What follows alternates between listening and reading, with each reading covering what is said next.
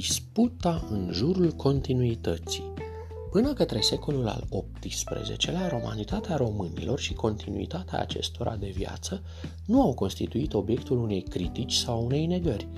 Iosif al II-lea, împărat austriac, între 1780 și 1790, afirma pe la 1790 că, citez, incontestabil cei mai vechi și mai numeroși locuitori ai Transilvaniei sunt românii. Am încheiat citatul.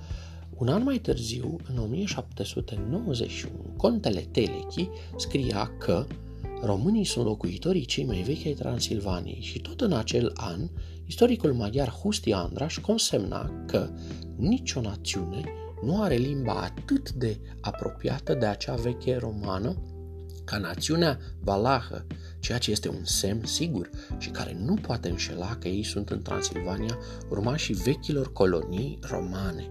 La sfârșitul secolului al XVIII-lea și în secolul al XIX-lea au fost formulate o serie de teorii istoriografice referitoare la procesul etnogenezei românești, care porneau de la contestarea continuității de locuire a populației autohtone la nordul Dunării, Disputa în jurul continuității românilor s-a desfășurat din motive politice, într-o perioadă în care românii transilvaneni luptau pentru obținerea de drepturi naționale, atât în perioada stăpânirii Habsburgice, 1699-1867,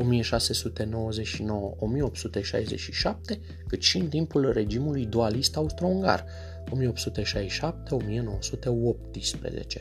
Pentru a combate argumentele istorice ale românilor din Transilvania, în lupta acestora pentru drepturi politice, s-a născut teoria imigraționistă. Aceasta a fost susținută la sfârșitul secolului al XVIII-lea de către Franz Josef Sulzer, ofițer în armata austriacă care în 1781 sau 1782 a redactat o lucrare intitulată Istoria dacilor transalpini. Acolo, el a formulat uh, ideea imigraționistă conform căreia poporul român s-ar fi format la sudul Dunării, de unde ar fi migrat ulterior la nordul fluviului în secolul al XIII-lea.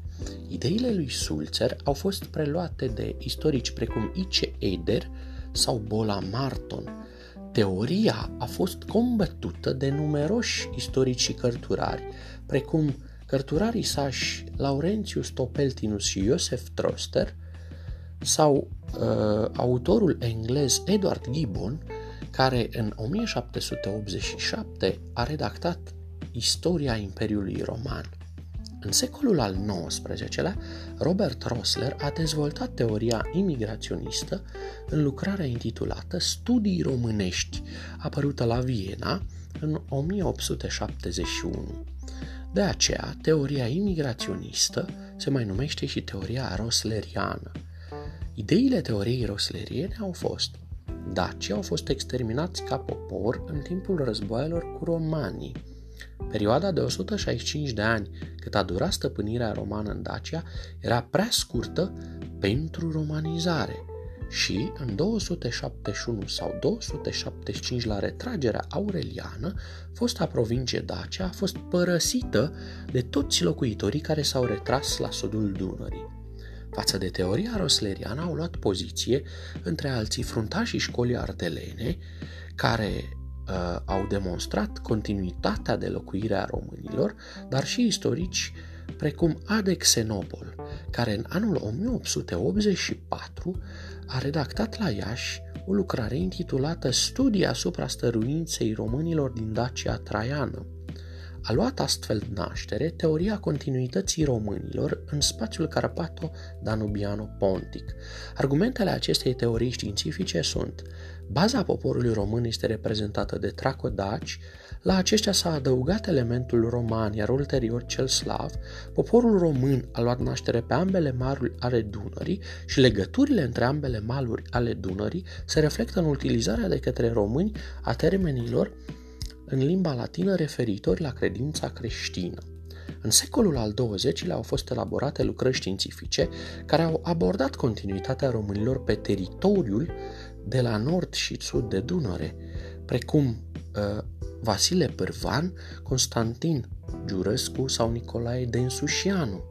În perioada comunistă, În timpul uh, lui Nicolae Ceaușescu după 1965 s-au reînviat principalele aspecte ale teoriei autohtoniste, numai că accentul s-a pus pe rolul dacogeților, fără a fi amintite unele aspecte particulare ale acestei civilizații. Toate aceste aspecte au fost subsumate însă factorului politic și în speță cultului personalității conducătorului și al Partidului Comunist Român. Demn de amintit este faptul că în această perioadă de confruntare între istoricii români și cei maghiari a crescut rolul arheologiei. După căderea regimului totalitar, în decembrie 1989, istoria românilor a fost rescrisă și repusă pe bazele sale științifice. Un exemplu în acest sens este lucrarea lui Lucian Boia, Istorie și mit în conștiință românească, apărută inițial în anul 1997. În zilele noastre, romanitatea românilor este un fapt cert și el nu mai poate constitui o armă în lupta politică, ci doar uh, o uh, dezbatere în plan științific.